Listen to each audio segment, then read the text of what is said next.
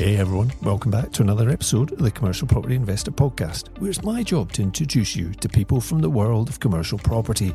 We're talking with investors and thought leaders about their experiences of the commercial property world and sharing our own lessons from the last 20 years to give you practical know how so that you can follow in their footsteps. If you've ever thought commercial could be your next step, but it just seems too confusing and opaque, then you've come to the right place. There are so many exciting opportunities in this dynamic sector, and I'm looking forward to pulling back the curtain and sharing them with you.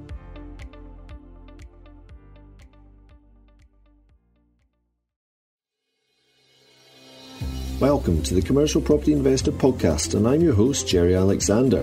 This show is all about commercial property investing for the private investor whether you're just getting started or scaling up your portfolio, through interviews, tips, and lessons learned along the way, we want to give you the inspiration, knowledge, and confidence to enjoy this great cash flowing strategy. Welcome back, and thanks for joining me on the Commercial Property Investor Podcast.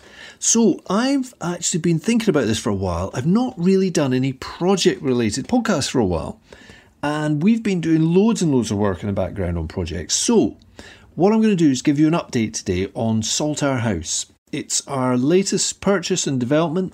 It's 35,000 square feet, which is reasonably big for us, and effectively it's two buildings joined together by an atrium. The south building is actually already occupied, which is fantastic. And the north is kind of our playground. That's the bit we're developing out because it's been vacant for quite a while. The actual building was built in 1991, or at least finished in 1991, for our favourite business partners, HMRC. That's right, it's the, or was, the local tax office. but as I say, it's been vacant for a good number of years.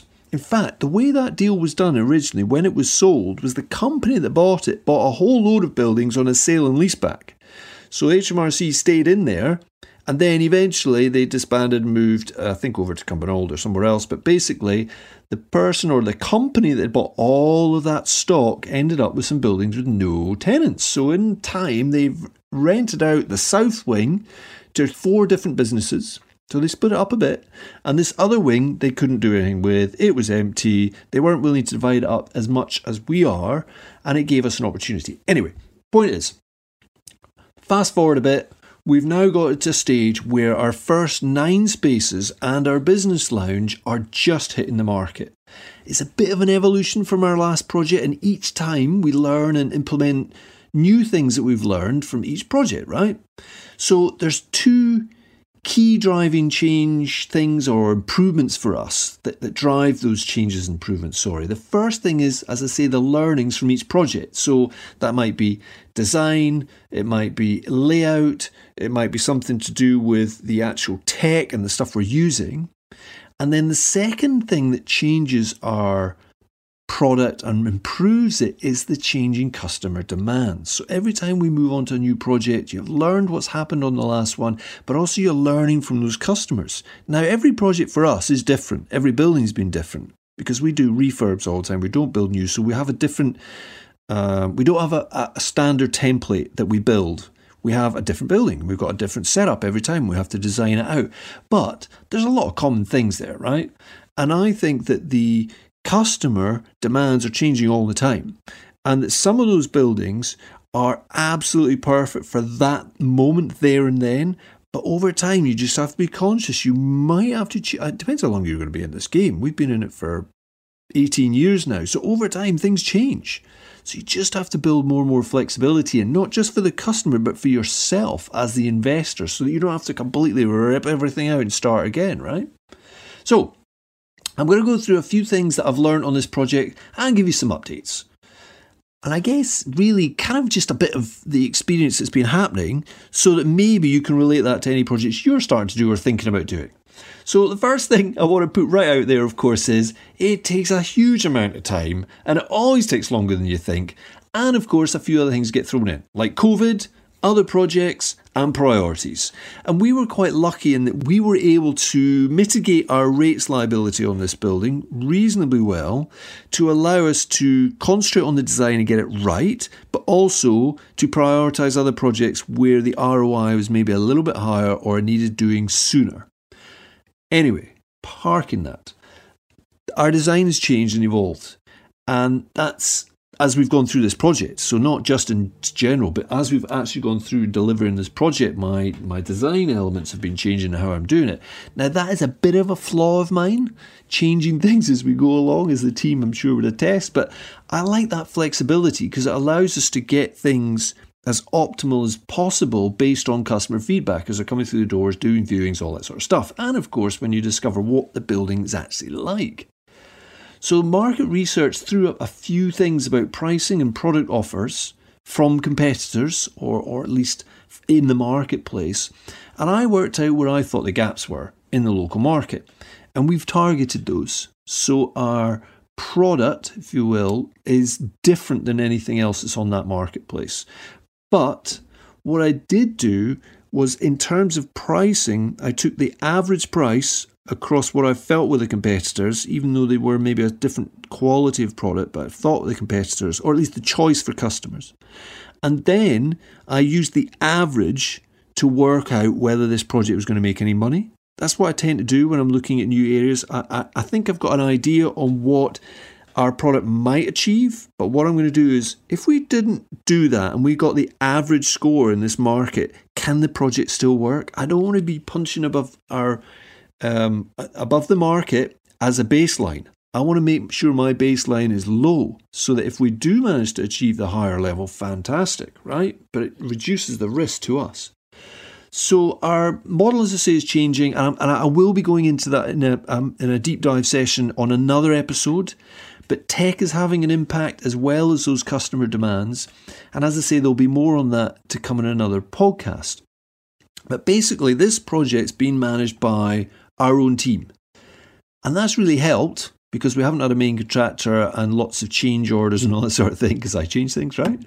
But we have had to do new electrics throughout the whole building and new um, Cat5 cabling, even though there was lots in there, new fibre, even though there was fibre in there. It's fine looking around these buildings saying, oh yeah, I can use that, I can use that. Mm, not all the time. Not all the time. Even the fire system I thought we could use. No, in the end, the bleeding things had to come out, and it looks like it might even be the same for the security system. But hey, that's the way it is. So when you're looking around these buildings and you, for instance, you see a fibre connection, doesn't mean you can use it.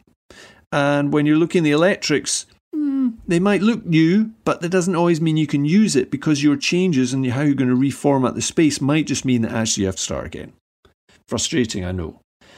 The heating wasn't so bad. Tweaks, radiators moved, that sort of thing. In time, fullness of time, we will have to replace those boilers. I know that. But right now, we've got capacity to make this building work. And we're really lucky with access flooring and suspended ceilings. Now, we've had to take them out, suspended ceilings. We're going to put new ones in, or we have put in new ones. And there's some places where we've left the ceiling exposed. We've got a concrete slab underside. I quite like that. We've put that in our business lounge or left that in our business lounge exposed. It gives us a higher height. It's a bit more quirky, a bit more modern look. So I'm, I'm looking forward to getting customer feedback on that. But anyway, the access flooring, suspended ceilings has been a breath of fresh air from coming from a B listed property where everything is two foot thick and made of stone because you can't get any services anywhere. So it's been great to be able to do that. It has cut down costs and allowed us to put in capacity there for uh, future movements and changes. Put things where we want to rather than where the building dictates they need to go. Anyway, um, front loading. So basically, we've had to spend, I would say, a disproportionate amount on this first phase because we've had to do landscaping, toilets, heating, all those sorts of things to, to work on the whole building. Not necessarily installed in the whole building, but the heating system needs to be work and the landscaping needs to work and the toilets needs to work for phases one, two, and three for phase one. So you've just got front end costs there. So you just have to think about that. But phasing is definitely, I believe, the right way to go. And subsequent phases will be less expensive because we've we've spent that capital on on that initial setup, I guess. We did decide to leave the windows. We were lucky about that, but we did gut out pretty much everything inside.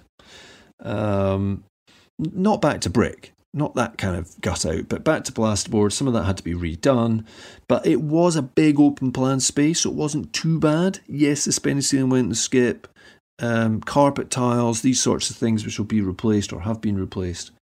But it's meant that we had a pretty open plan uh, floor plate, which is great. And interestingly, I originally thought I'd be replacing fire doors uh, because they just didn't look very modern. They're that kind of older oak look, not a nice oak look, an older oak look. The, the ironmongery on the doors was a kind of a dark, muddy colour. It just didn't look right. And I thought, all right, okay, I'll, you know, X number of hundred pounds for that and that and that and that. But actually, what's turned out is one of the guys on site's been repainting the doors and they look great. They've come up really well. Now we're going to replace the ironmongery, of course, and push plates and all that sort of thing, but actually the, the, the one hour fire doors are looking brilliant. So that's a definite win. Not something I'd thought about um, beforehand. So, as I say, the phase thing really helps. There's three more phases to do on this building, and one of the things I've already learned is we will not be putting so much structured cabling in the next phase, relying much more on Wi Fi. But that's a tech thing that's changed and is allowing us to focus more in on the customers individually rather than businesses. But I, I will come on to that in another podcast just about how that's evolving and our offers changing. Finance, I want to quickly talk on that. It's been on a rolling basis. This building was bought without bank finance. We, we used um, private finance for this, cash flow, and some reserves in the business. It wasn't hugely expensive, this building. Um, I, I, think I've gone into that on probably a podcast ages ago, but by the time we bought it, it wasn't a bad deal. And we've been able to finance, um, as I say, a pretty good portion of it from our own stuff. But we've had about six investors over the piece. So we bought this building back in 2020 during COVID, right during lockdown.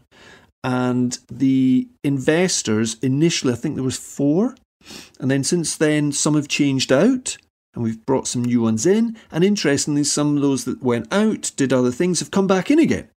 And what it made me think about was that often on property courses and property, particularly residential, people always talk about money in at the start of the project, 12 months out.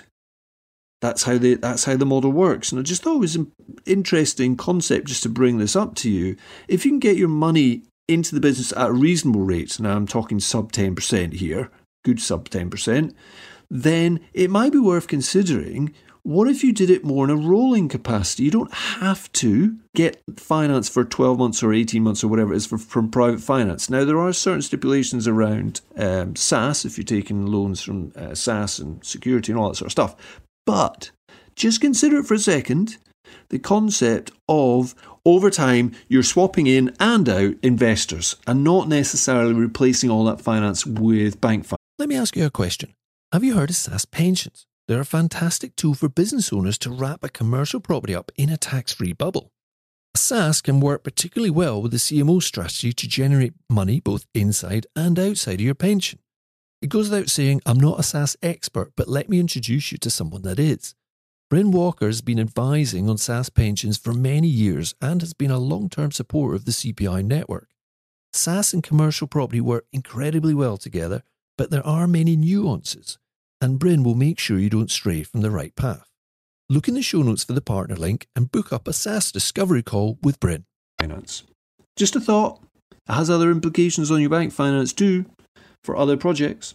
Anyway, um, so as I say, nine of those units are now ready, or pretty much ready. There's four pre let. Now, that's not quite as many as I would like. It's a good start. In fact, we've got one in the next phase let as well. But we haven't had a finished product to show potential clients, which has been a challenge because it's that first phase and everything's chaos. You're trying to get it all up to a certain scratch so that you can open it all. And that is, of course, about to change because once we have um, got the guys out of phase one, the trades, our customers are in, then it's going to be so much easier to show customers, new potential customers, what's going to be available and what your product is like. So I'm looking forward to that. That's going to be over May and June. June, we should be um, releasing some spaces from phase two. But as I mentioned before in the podcast, I don't want to release it all straight away we need to have a little bit of a sense of scarcity. So, phase two will be ramped up as phase one comes to um, be fully occupied. But we'll, I'll, I'll, keep you updated on how that how that progresses. So um, the rental rate's been much better than the medium numbers. I did mention that earlier on. So basically, I'd worked out where I thought the market was in terms of price, and the quality of the offer out there was not brilliant and that was kind of where the market was, and that's fine. And I thought, well, if we can do better quality product and a different type of offer, what could we charge? So the numbers, everything done on this project when we're doing the due diligence up front was based on the average of those um, other products that are out there in the market. But I knew that our product could have several USPs over it because the market's not particularly um, competitive and it's not been shaken up, shall we say. There are no competitors offering what we were talking about doing and what we are doing. So I do feel that even if the pie, i.e., the number of customers out there, is not growing, so business is stagnant, there's not masses of growth going on, you can still take a good proportion of it because you've got a product at the same price as everybody else, but much higher quality and offer, right? But that comes down to buying a, an older building at the right price and being able to develop out at the right price and work out what the product you need to deliver to the market where that gap is. So there's a few plates spinning there, right? But basically, if you can get your numbers to work on the on the average of the market, then hey, if you're going to be producing a higher quality product, that's a great thing because now everything's a bonus, right? So basically, we have been very lucky with these first lettings to let out at substantially more than that average rate. And I think the customers are still getting a great deal because we're still in bums and seats phase. But the product quality is just so different. Now, in time, we'll work out whether there's um, enough demand out there for this product. But I think in the conurbation and where it is and the number of individuals that live in that local area, the number should work. So I just thought I'd do that for you today. Just a quick update, really, on where that project is. There's lots of other things we've learned about, you know, the fit out, the kit, the contractors, all that sort of stuff, and I will share that with you later. But the thing I wanted to cover next time is more about how our membership model is being redefined each and every building and each and every customer inquiry that we get because things are changing out there and what customers are demanding is changing out there and some of our older properties that have um, a slightly different setup or different layout are not performing as well as some of our less efficient in terms of um, net lettable space. I'm getting a wee bit off track here, but instead of having a minimal amount of communal areas, a minimal amount of space that you can't let, and maximizing the square footage you can let, that can be a great policy. But depending on what product quality you're offering, customers are now changing what they're looking for. So I'll come into that on a, on a future episode, but it's a really interesting change of dynamics in the market and how it's affecting some of our older properties, and equally how it's allowing us to work out what customers are looking for right now and they're devouring it. So I will come on to that, as I say, in a future episode. I'm probably going to call it something like our membership model redefined or something like that. So keep keep an eye out for that. The point is, get yourself um, what do you call it? Subscribed. So when the episodes pop out, they'll drop straight onto your favorite app wherever you listen to the podcast. And okay, there might be some episodes there you're not interested in, right? But there'll be other ones there that might really make an impact on what it is you're trying to do. So keep subscribed, keep getting those episodes, keep giving us feedback. If there's anything you would like to hear that we haven't covered, on the episodes, please drop us a message. You'll get us on Instagram. All that sort of stuff's in the show notes, but it's jerryalexander.commercial is my Instagram handle. Feel free to message me directly or find us on LinkedIn, or indeed, if you go in the show notes, I think there's one or two other contact places there. And of course, if you want more information about commercial property, you'll see in there our website where you can go and download a few free documents on analysing markets and also you will see a link to our Facebook group where there's well over a thousand people now who are interested, either actively or interested in looking at doing commercial property. And in there, you'll be able to have discussions with people that are, as I say, maybe a wee couple of steps further forward than you. Ask questions. It's a great forum. It's a private group. It's not a shared open forum. Everybody that comes into that group is vetted as best as we can. Okay, if you see anything going on in there you don't like, you need to let us know. But we try and monitor that as best we can so that everything that happens in there is about commercial property. So, I hope that episode has been of interest. I will do another update a bit further on. I'm conscious it's been a while since I've done one of these, as I say. So I look forward to catching up with you again really, really soon. But right now, make sure you're getting out there and getting in the commercial swim.